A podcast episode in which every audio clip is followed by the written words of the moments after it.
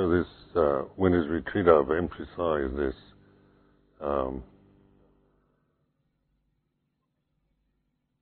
trying to to uh, bring this feeling for right understanding, samadhi,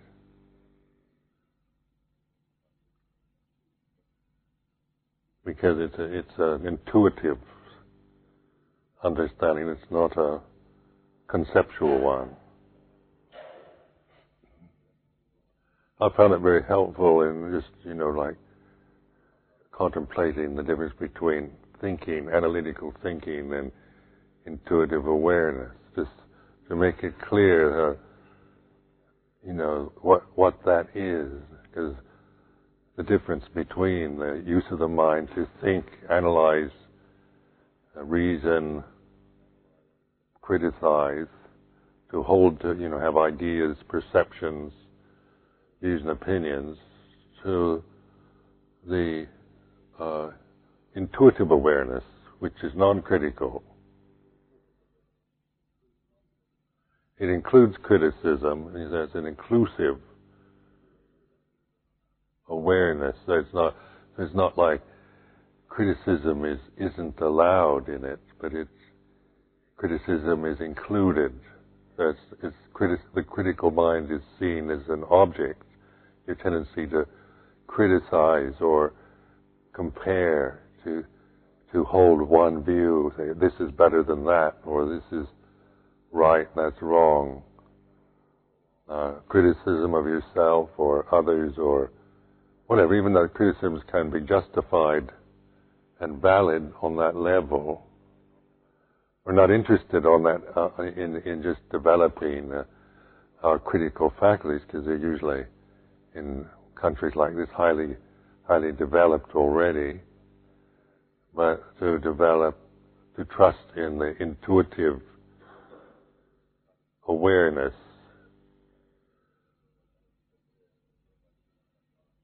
So, like words sati sampajanya come to life, and and uh, I used satipanya a lot before panya, but then sampajanya is a word that you know say I translated into English as clear comprehension, which is so vague and kind of, you know, even though it says clear, it, it, it, you know, it doesn't give you a sense of it, of it, of the, uh, of the broadness of that clarity. You know, you, when you when you have clearly defined, when you have clear definitions of everything, then you feel you think you have clear comprehension. So that's why we don't like confusion, isn't it? We don't like to feel foggy or confused or or uh, uncertain. These kind of states we really dislike, and you know, spend a lot of time trying to have clear comprehension or certainty. So so, but then sampajanya includes fogginess, includes confusion, includes uh, uh, uncertainty, insecurity. So it's a clear comprehension or the apperception of, say, of confusion is like this, uncertainty, insecurity is like this. So it's a clear comprehension or apprehension of even uh, the most vague or amorphous or nebulous uh, mental uh, mental conditions.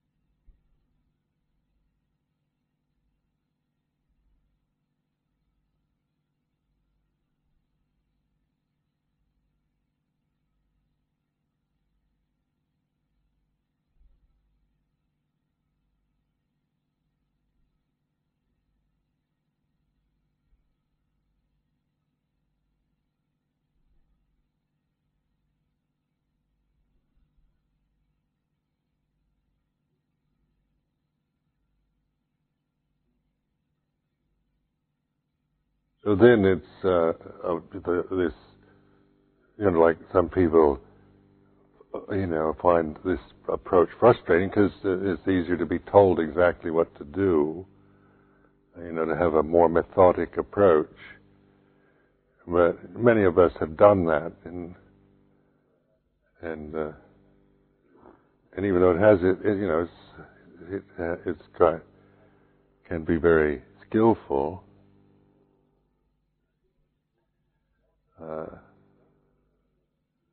It also can be be kind of addictive, like we we never get to the root of the cause, which is you know I I am this person that needs this and and uh, in order to become enlightened.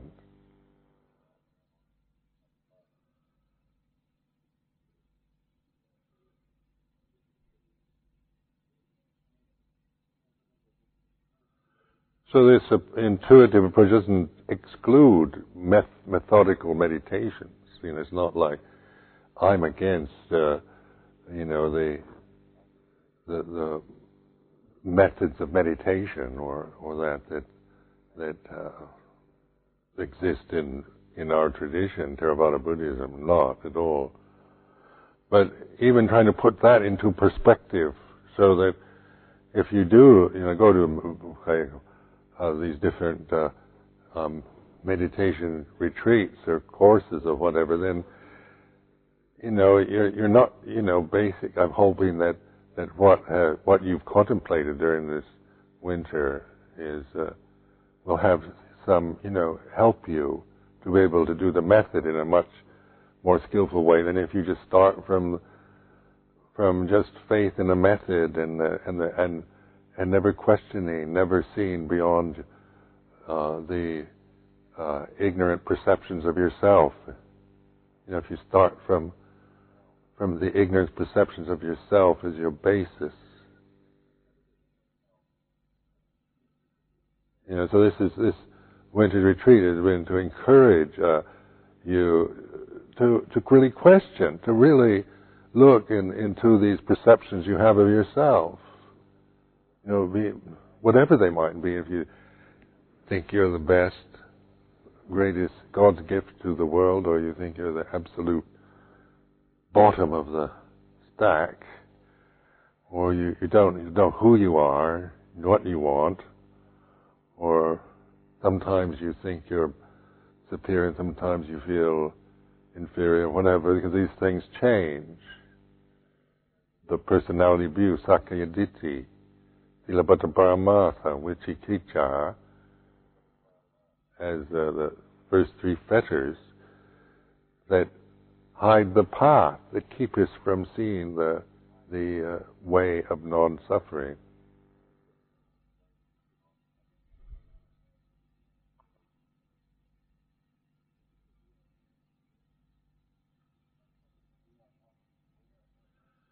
Like trying to figure out how to be aware, isn't it? it? Is, an impossible task. You know, what is what is he talking about anyway? wake up, be aware, and, and then trying to figure it out and think about it. You just go around in circles.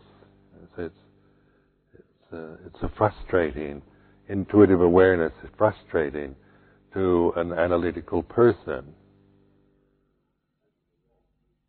whose faith is in thought and, and reason, logic.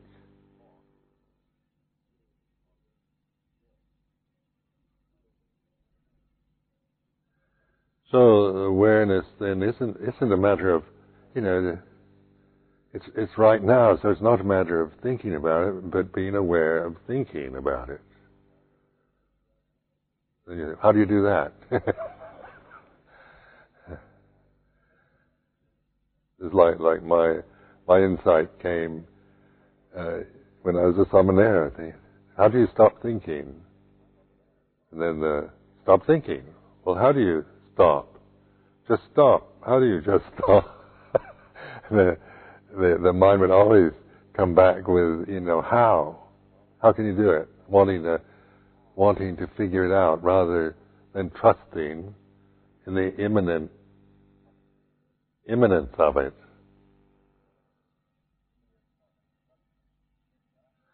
And then trusting is relaxing into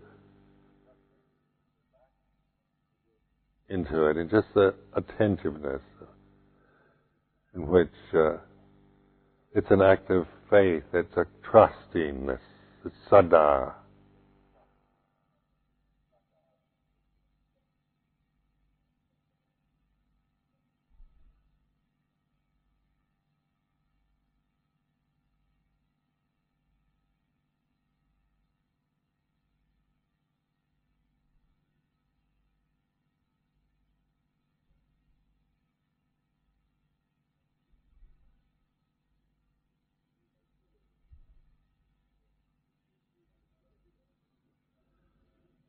Like with it, then then it, it gives you perspective on anything you want to do, whether it's uh, meditation or yoga or tai chi or any or or uh, mahasi, uh, type meditations or goenkaji or any of these these different teachers or different methods, or even different, you know, like uh, the training training the physical body with these various mindful practices, yoga and Tai Chi, and things like that, Qigong can, you know, really are, uh, you know, fit well into an intuitive approach. Actually, ultimately, if we, if we're when we develop those techniques, it ends up as one has to trust in the mindfulness rather than in just me my willful efforts trying to do all these things. Remember when I started yoga years ago, Hatha Yoga, just see these pictures of yogis doing all these fantastic postures. I wanted to do them. The really, you know, the really impressive ones, because I had a big ego and wanted to, didn't want to be the boring kind of things that you start out with but you know, really aiming at the at the fantastic.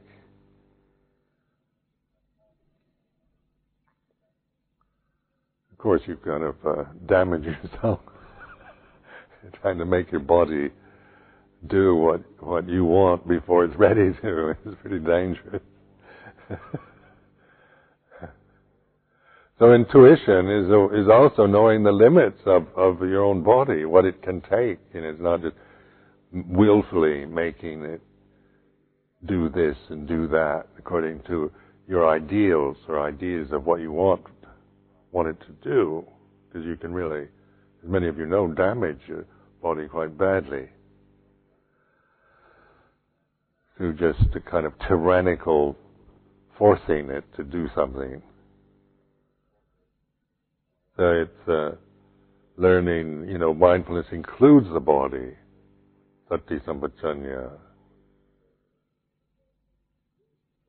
So it's willing to, and includes its limitation, its uh, its its uh, disabilities, its sicknesses, as as well as its health and its uh, pleasures.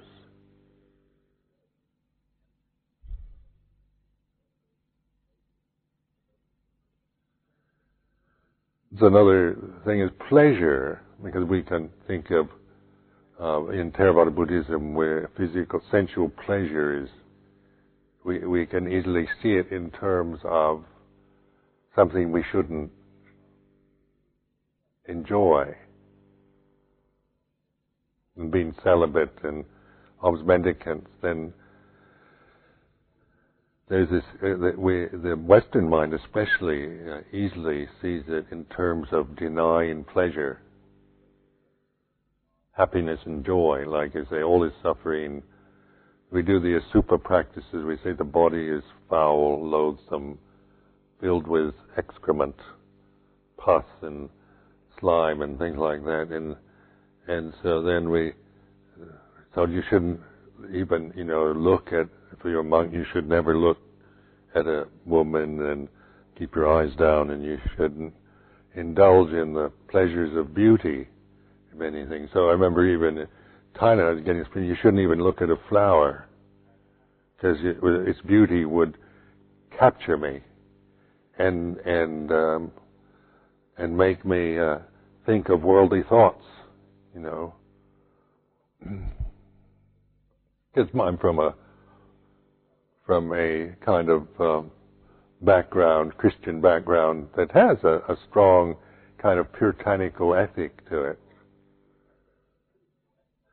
So it's easy for someone like me, from a cultural like mine, to assume that that pleasure, uh, sense pleasure, is bad, and you've you know it's dangerous. You've got to try to uh, deny it and uh, avoid it at all costs.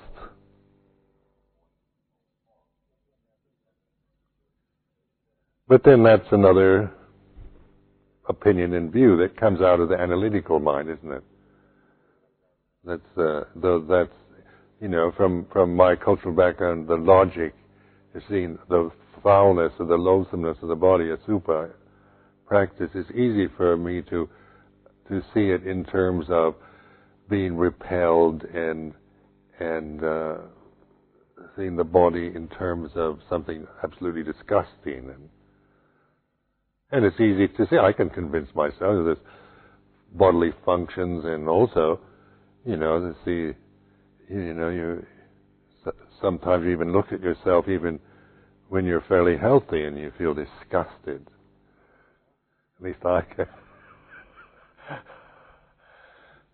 So that uh, it's it's not a you know it's a kind of natural uh, way to to feel about yourself if you're identified with the body and you and you dwell on its uh, less appealing aspects.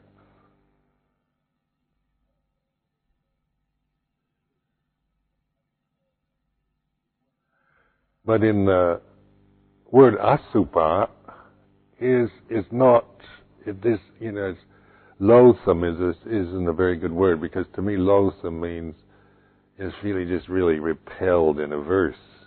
If something's loathsome, it's dirty and foul and and you just have develop aversion. You just want to get rid of it. It's bad and nasty. So but asubha doesn't have that. It means the non-beautiful. Subha is beautiful. Asubha is non-beautiful.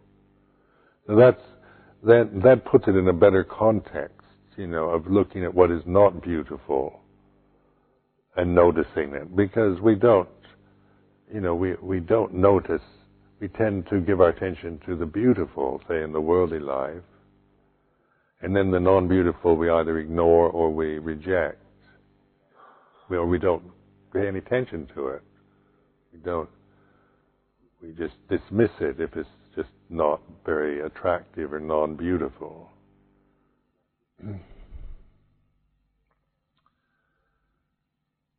So the, the vowel a, a in asubha is a negation, like amaravati, the deathless. Mara is death, amara is deathless. I found that a, a, better way of looking at a super practice and not looking at the. Remember, in the old days, Kanti Khantipalo Bhikkhu, in not not uh, the German one, but the English one that disrobed, he, he used to he wrote this book called Bag of Bones, and published in Buddhist Buddhist Society publication. It's the most disgusting book I've ever read.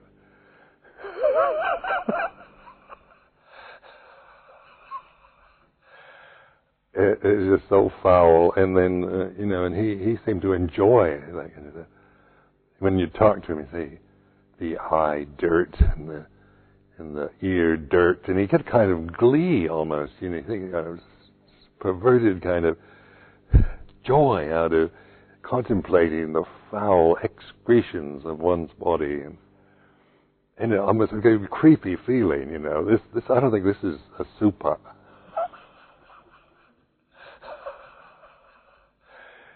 more like pornography.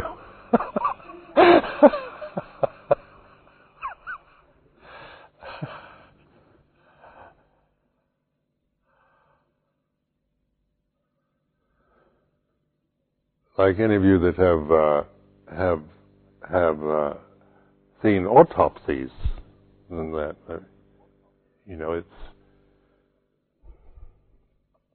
I find these uh, you know not leading to to like of, depression or aversion.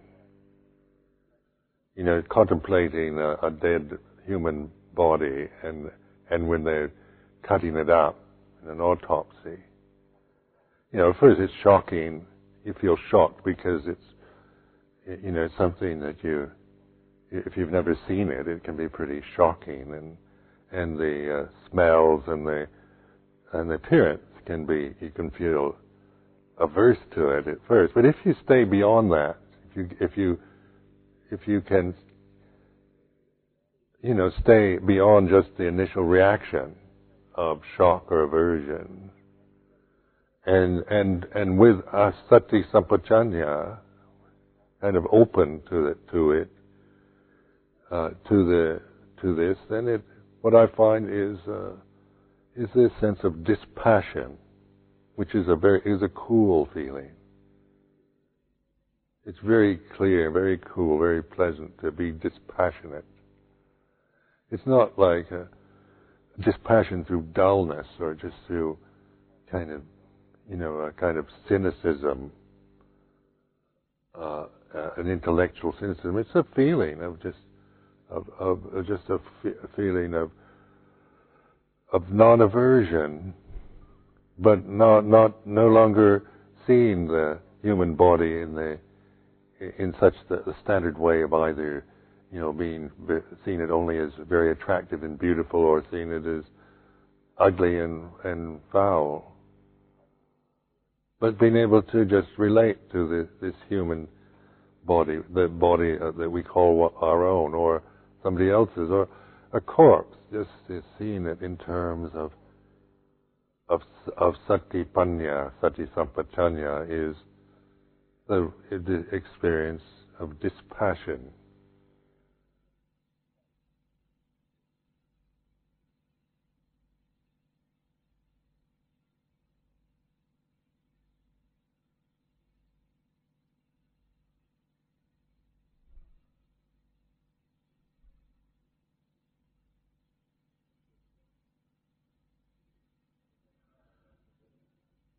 Well, say lust is uh, is a lack of discrimination, isn't it? It's the the the uh, experience of like lust, sexual lust, is is a, a strong passion that takes you over, and you lose your discriminative abilities. The more you absorb into it, the more less discriminatory you get.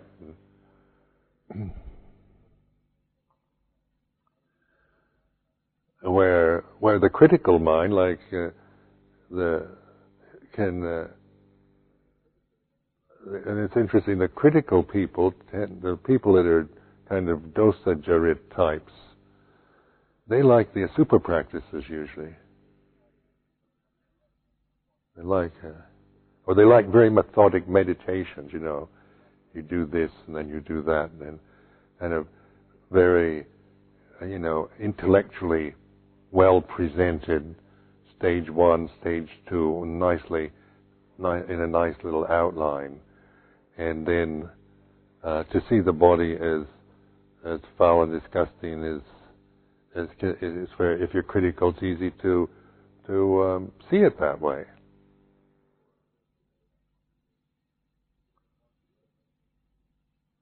Or say a, a raga jarit, a kind of kama raga, lustful, greedy type persons, they like metta meditation the best. You teach metta and they, oh, you know, because metta is you're not not critical, is it? Metta is you're you're you're not being critical about anything.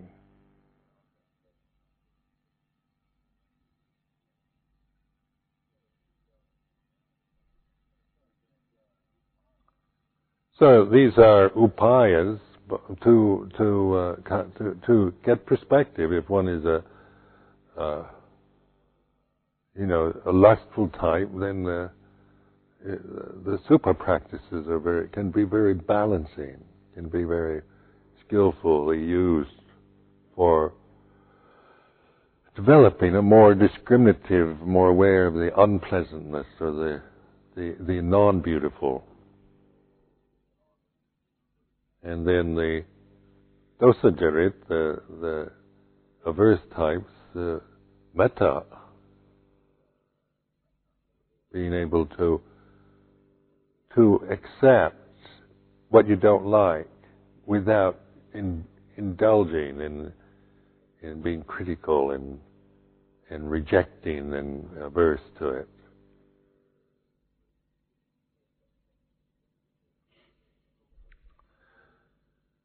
So metta meditation then is really it's uh, willing. It's, it's like it, it it's uh,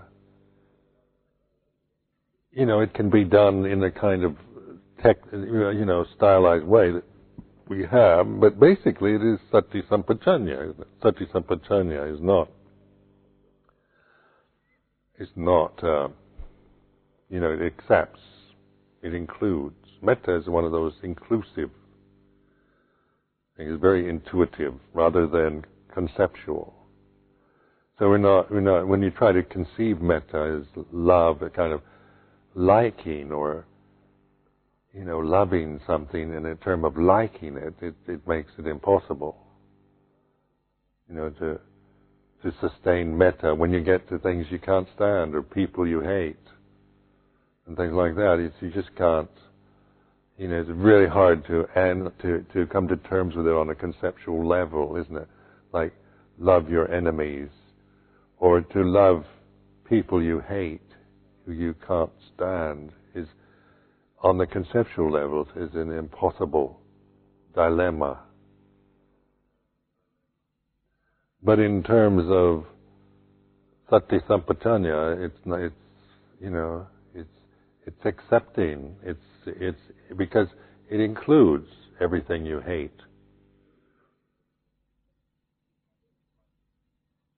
And like and dislike. So then metta is is isn't analytical. It's not it's not dwelling on why why you hate somebody. And it's not uh,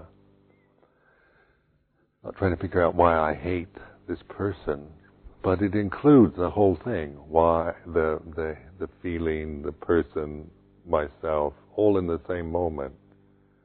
So it's uh, embracing the point that includes non-critical. You aren't you aren't trying to figure out anything, but just open and accept. Patience with being patient.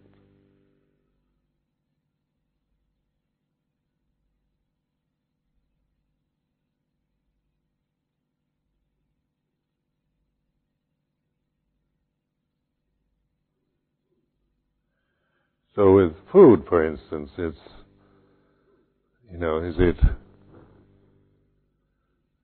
we can, we can see that because we eat the Dhutanga tradition, they are eating from alms bowls, and uh,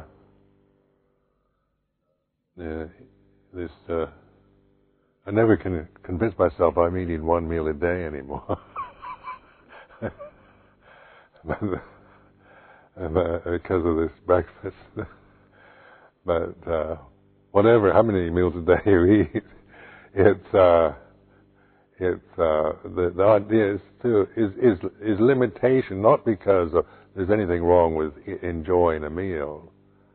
It's not like like food is dangerous and you've got to, you know, any kind of pleasure you you receive from eating is uh, is uh, will bind you to rebirth again in the samsara vata. That's another view and opinion, but recognize that it's the, the simplicity of of the life that we have. It's it's simplifying everything. This is this this is why I like this way.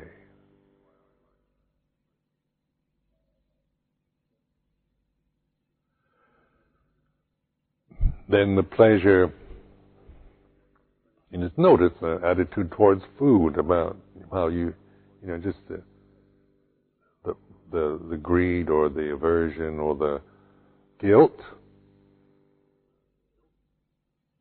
about eating or enjoying food, good food or whatever. It's, it's uh, it, it's a, a, include it all, you know. Both it's not there's no attitude that you have to have, you know, that you toward it, but an attitude of of sati sampajanya.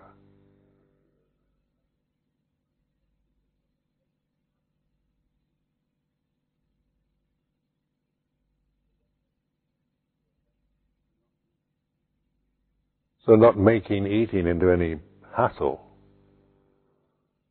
You know, like Luang Por Chah was, when I'd go on these fasts and all that, he'd, he'd say, you know, he'd point out I was always making a hassle out of my food. You know, I, I couldn't just eat.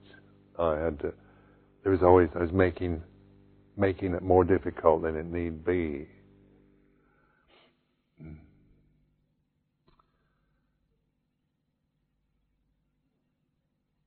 And then the guilt that comes up if you you know if you eat too much or you find yourself you know you find yourself trying to get the good bits it bring up this kind of uh, in me. I remember you know trying to you know get the good pieces for myself and then feeling guilty about that.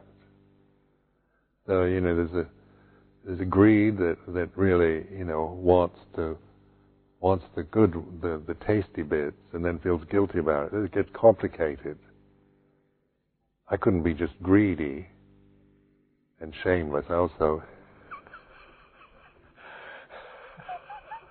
had to deal with strong sense of guilt around it, and not wanting people to, hoping nobody'd notice.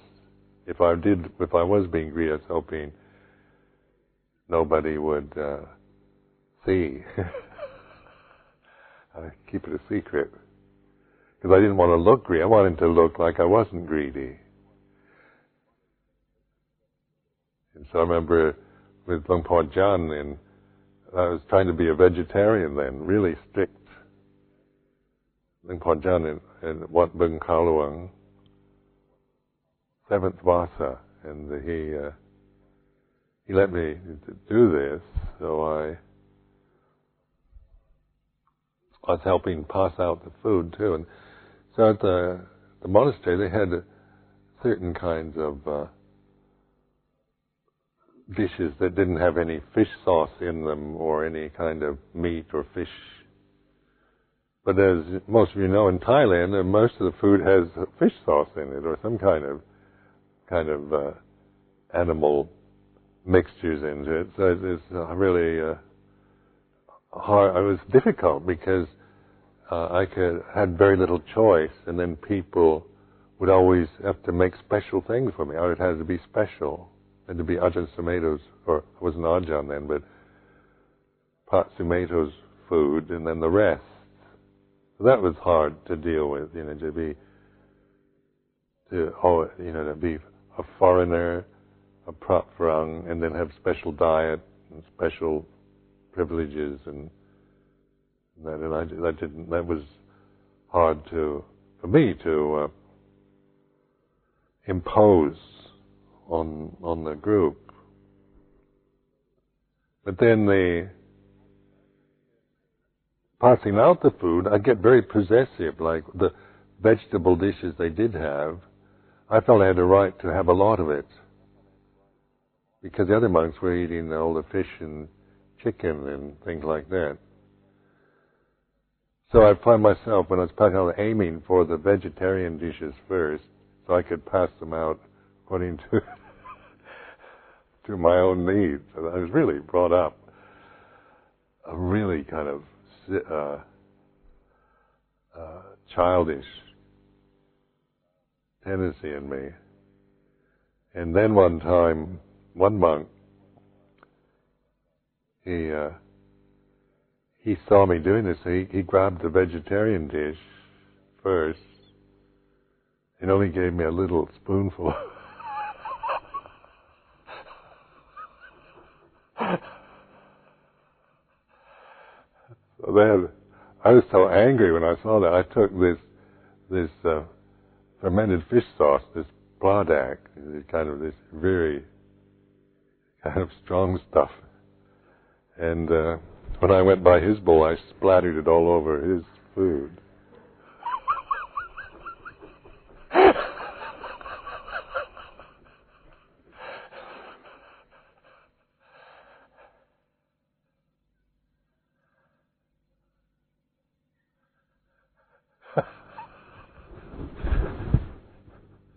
Fortunately, we are forbidden to hit each other. This is this is an ab- uh, this is an absolute necessity for and they have rules of non- non-physical violence.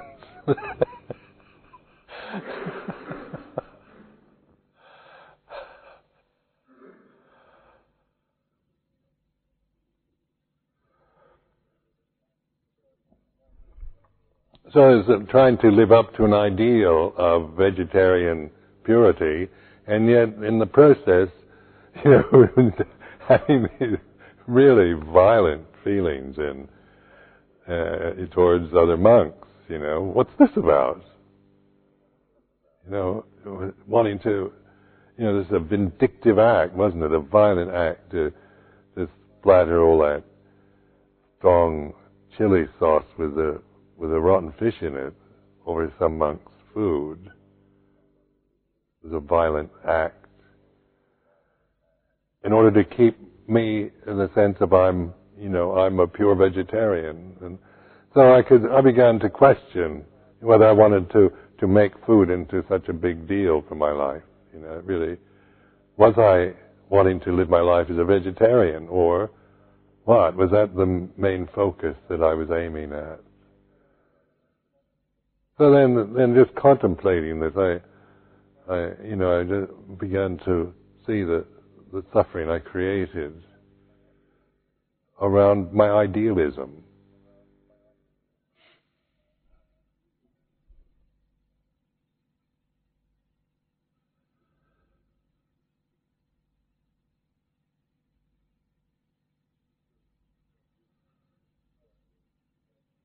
So it's uh, then in in terms of you know I noticed like Luang Por Chah certainly enjoyed his food and and he, had a joyful presence.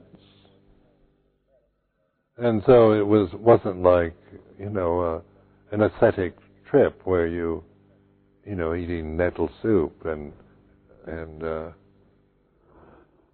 and and rejecting the the good bits. Uh, that's the other extreme.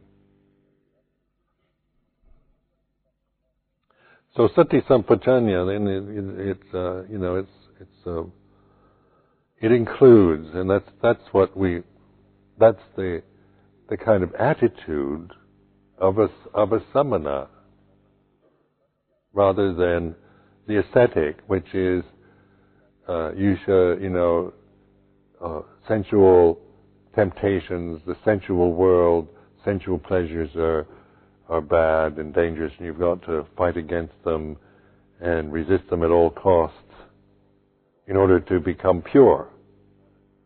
Because your purity is once you get rid of sexual desire, greed for food, uh, all these other uh, kind of greedy, unpleasant uh, sense things, you know, coarse, gross things, and you, you don't have any more bad thoughts, and you don't have any more anger, greed, hatred, and delusion in your mind. You're absolutely sterilized from any of those things like like eradicated totally, wiped out like these toilet cleansers that you pour down that kill every germ in sight, then you're pure.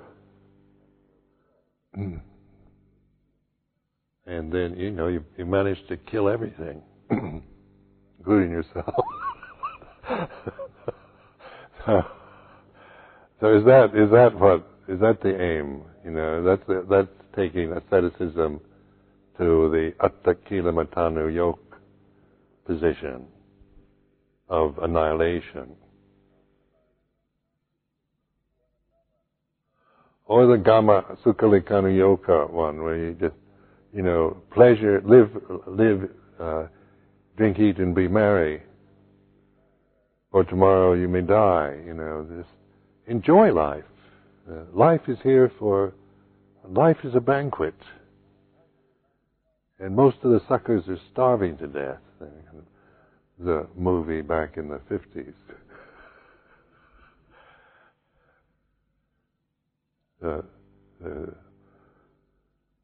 Auntie Mame was called. Life is a banquet, and all the suckers are starving to death. And so Auntie Mame managed to, you know, really enjoy to the hilt in the movie anyway. So she's a kind of icon, a kind of, you know, not a real woman, but uh, an icon of of just uh, you know intelligent beauty, and one who just lived life to the hilt, and and enjoyed everything. Now that's a very attractive idol, isn't it? To to uh, see this, this life is meant to be full of pleasure and happiness and love.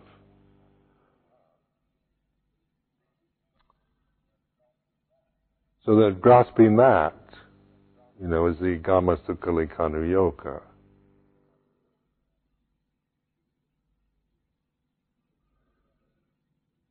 Then in the samana is is awakening to these. It includes both. Not like taking sides. Not that Auntie Mame and the and life is a banquet is we're rejecting that, or think you know condemning it, or the or the extreme ascetic, the life denying annihilator. But we can see that these are conditions that we create in our minds you know, like like wanting always life to be at its best. You know, just a party, a banquet, one pleasure after another. Just uh, assuming that is is where where it's at, or thinking that life is that if you have any pleasure or enjoyment in it, it's wrong and bad and lesser and dangerous. Those are conditions we create.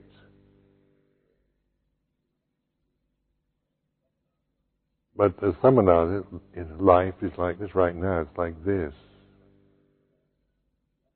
So it's uh, opening to what we tend to not notice when we're seeking those two extremes as our as our goal.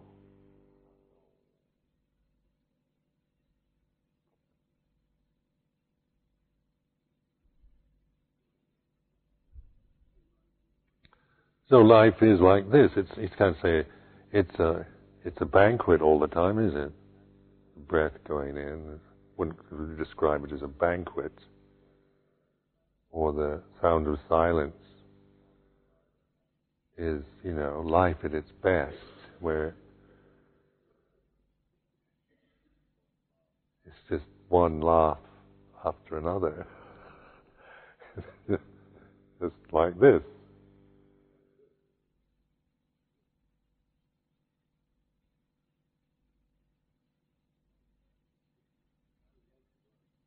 I mean, most of our experience is neither one extreme or the other. It's like this, isn't it? Most of your one's life that you live is is not the peak moments, either in their height or their depth, but it's neither nor. With the, that which we don't notice if we're primed for the extremities.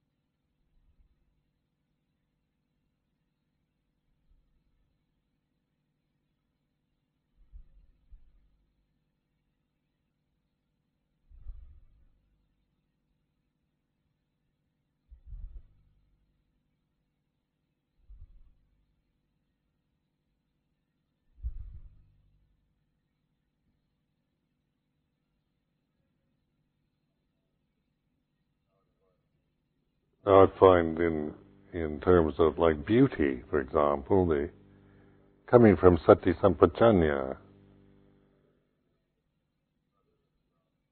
rather than from personal attachments.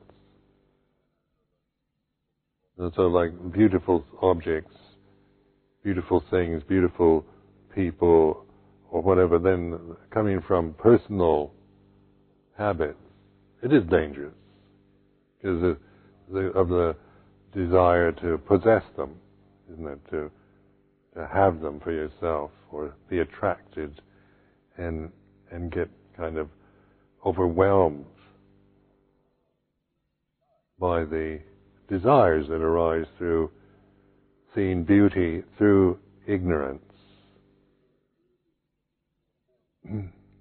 Then beauty from the sati sampajanya, then one then you can be aware of that, of the, you know of the beauty as beauty, and then and you also include one's own tendencies to want to own it or take it or touch it or or fear it. You know, it includes that. But in when you're letting go of that, then beauty itself is is joy. We live on a planet that is quite beautiful. You know, nature, in a wise, is quite beautiful to the eye. So it, seen from the sati sampajanya, then I experience joy from that. From seen from the personal habits, then it can get complicated. Like how complicated, no doubt, with wanting, not wanting, guilt, and or just not even noticing. You know, if you get too involved with your own, what's in your head, you don't even notice after a while anything outside. You can be in the most beautiful place in the world and not see it, not notice it.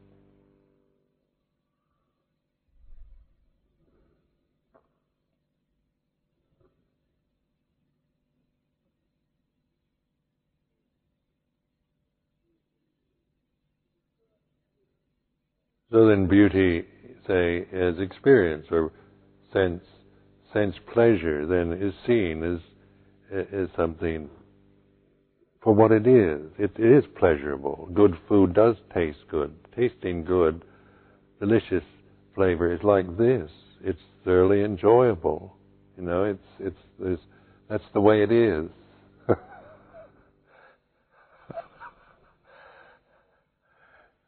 And then you come oh, I shouldn't.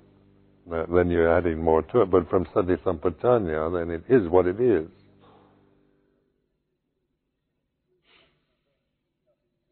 So things become really, it's a, it's a very, it's a, it's experience then the flow of life from this center point, from the still point that includes rather than from the, you know, the, the, the point that excludes, the extremity, where we want only the beautiful and the good and the good tastes and the life is a banquet and just have one banquet after another. Uh, that's an extremity that when we can't sustain that illusion, we get depressed. We go to the opposite, wanting to kill ourselves or annihilate ourselves in some way.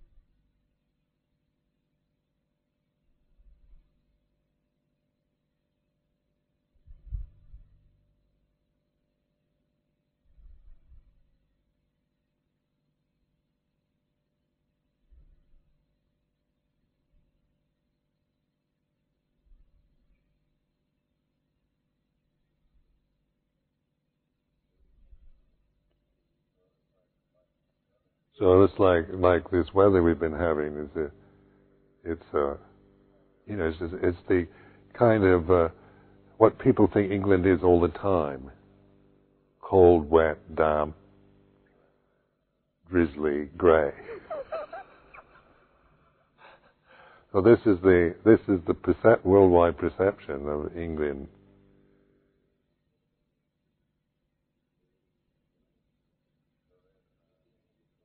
So then, uh, so then I decided I wasn't going to, I wasn't going to, yeah, uh, I decided to open the Sampajanya to this, these conditions.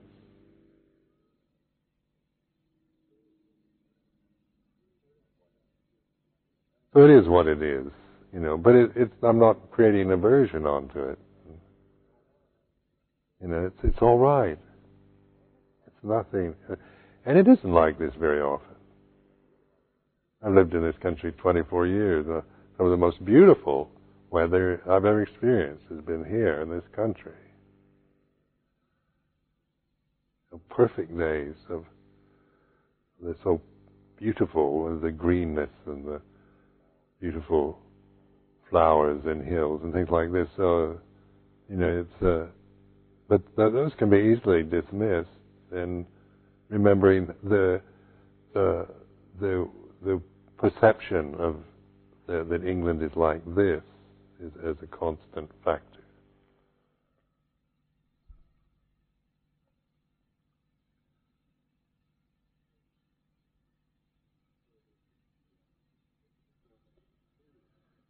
So the the Sati Sampajanya includes, uh, you know, the cold, wet, grey, drizzly weather. It doesn't. It doesn't. There's no aversion created in it. In fact, I find I like like it in a way because I don't feel compelled to go out in it. I can sit in my kuti and kind of keep warm. I quite enjoy feeling I don't have to go out anywhere, just you know, because the weather's so good, I can just stay in my room. Which I quite like, you know, quite nice feeling to, to not. When the weather gets really good, I always feel I should be out. Kind of desire to go out in, into it. I mean, these are just ways of, of uh, just noticing, you know, even within the what is can be physically unpleasant, like cold, uh, dampness, and that, and things like this that we find maybe unpleasant as a, as sensory experiences. But can we? But we the suffering really is from the aversion you know, I don't like this. I don't want life to be like this. I want to be where there's blue skies and sunshine all the time.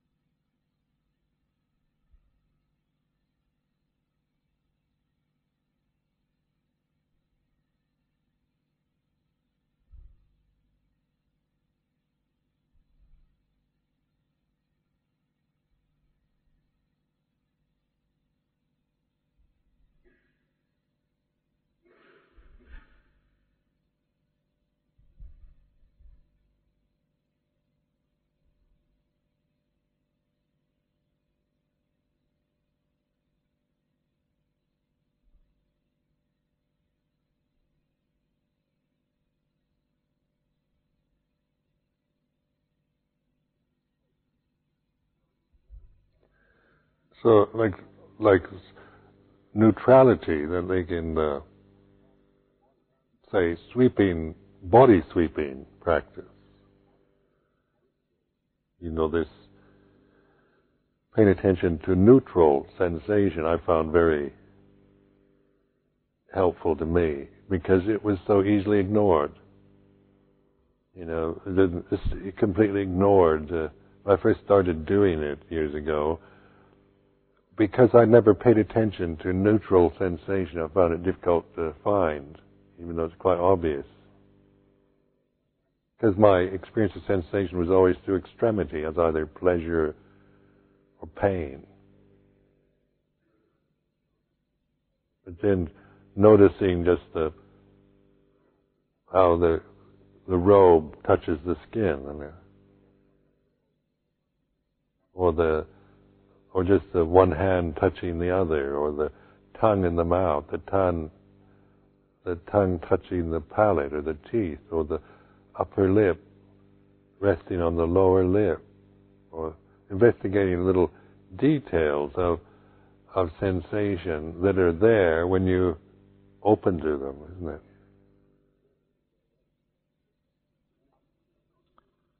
They're there, but you don't notice them, you know, unless you determine to. Because if they're, if your lips are painful, you notice.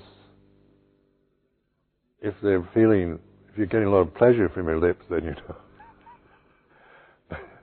but when there's neither pleasure nor pain, there's still sensation, isn't there? It's neutral. And so you're, you're allowing neutrality to be conscious. This is like consciousness is a mirror where it reflects. So a mirror reflects, it, it doesn't reflect just the beautiful or the ugly. you really look into the mirror, it's reflecting whatever, the space, the, the neutral, everything that, that is in front of it. But if you, if you, you know, you can only notice the, the, the outstanding ones, either the, really, you know, the extremities of beauty or ugliness. But to be awakened, to awaken to the way it is, then you're, you're not looking at the obvious, but recognizing the subtlety behind the beauty and the ugliness, the extremities. So, like with sound of silence, and it's like a subtlety behind everything that you awaken to. Because you don't notice it usually if you're seeking the extremities. When you're seeking happiness and trying to get away from pain and misery.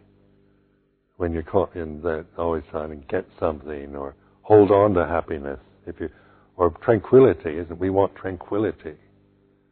We want samatha and jhanas and get tranquil.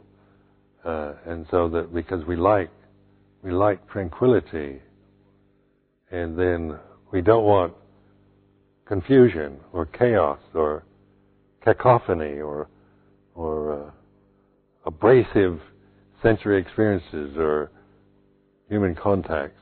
We don't want that. So we you know, we, we sit, close our eyes, don't bother me, give off the signs, you know, come into the temple and sit down, don't bother me attitude, and uh, leave me alone. And uh, I'm going to get my meditation, my samadhi. So then that is that can be the the very basis for our practice, getting my samadhi. So I I can be, I can feel good because I want that. So that leads to an extremity again, wanting, you know, trying to always be after the ideal of some something refined conscious experience.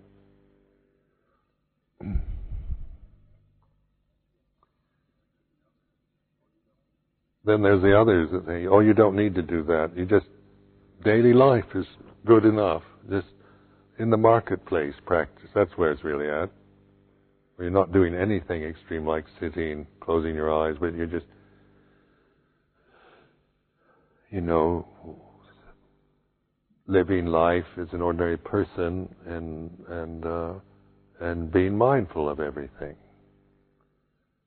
And uh, that sounds that also can be another ideal that we attach to the, these are ideals, aren't they? Positions that we might take.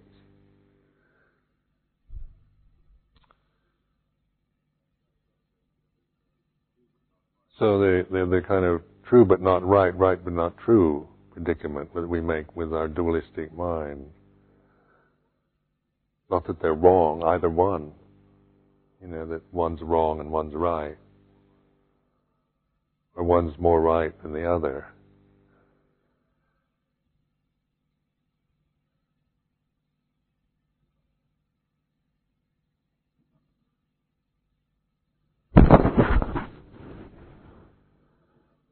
The animal farm, all animals are equal, but some are more equal than others. yeah. You can't help. In the conditioned realm, it, just think like that, isn't it? In terms of, we all think we're, uh, human beings are all equal, don't we? Ideally. All human beings are equal. But then in the practicalities of life, some are more equal than others.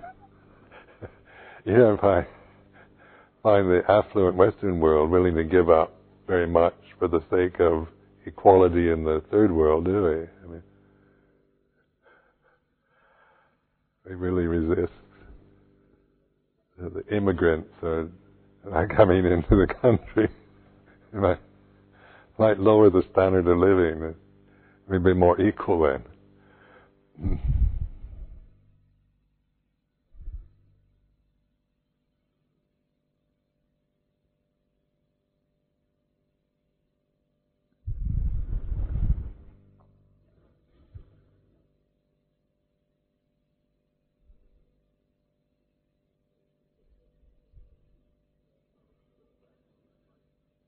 So reflect on it, like monastic form is a it's a convention, and so it has it has you know its aim is to it's connected to the world, and so it's through its uh, alms mendicancy, we need the society, we need the world around, we need the lay community for our survival they're a part. You know, we're not, we're not, it's not an attack or a rejection of lay life.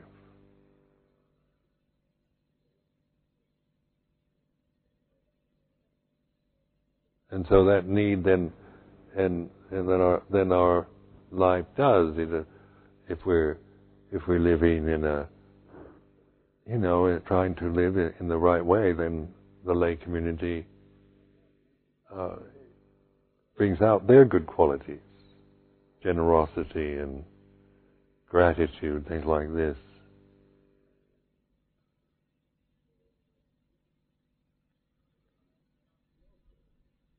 So then, um,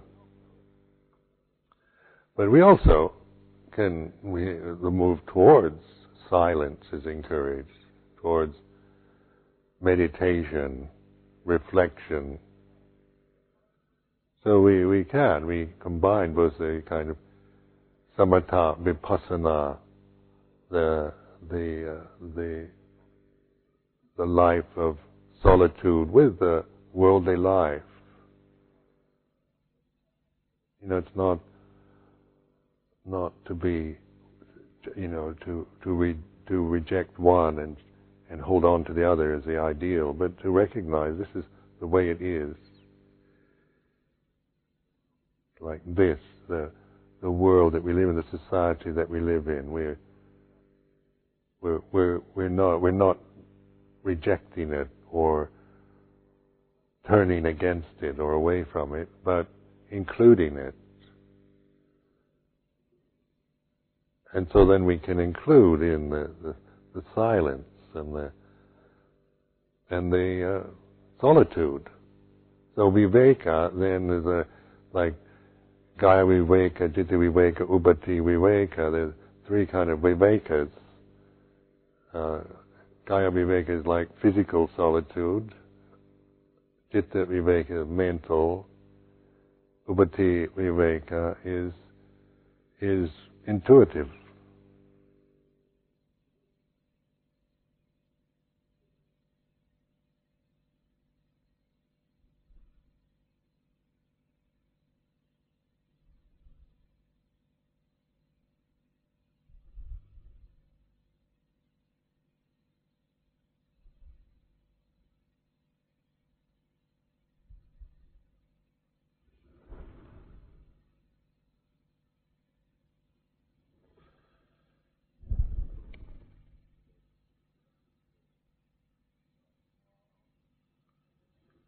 Tomorrow is uh,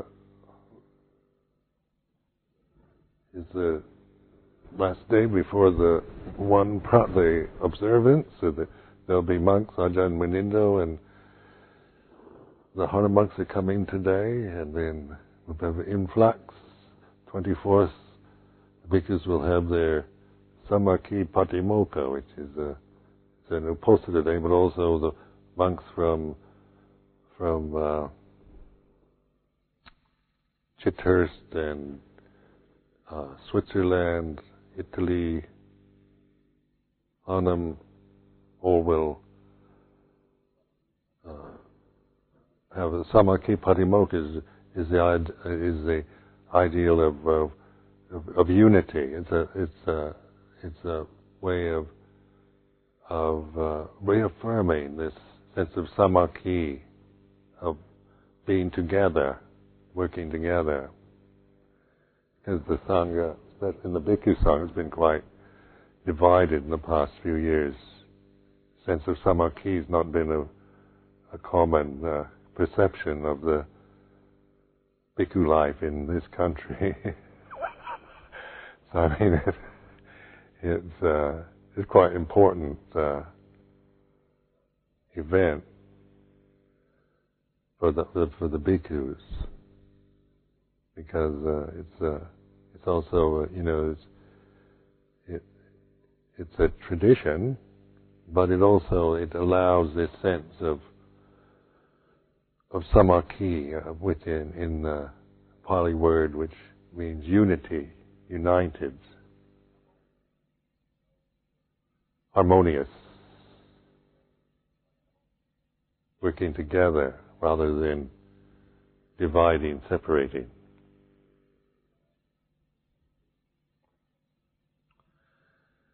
Then the, the sisters from Chithurst will come up. It'll be samakhi for the Siladharas. But they're already fairly samakhi already, so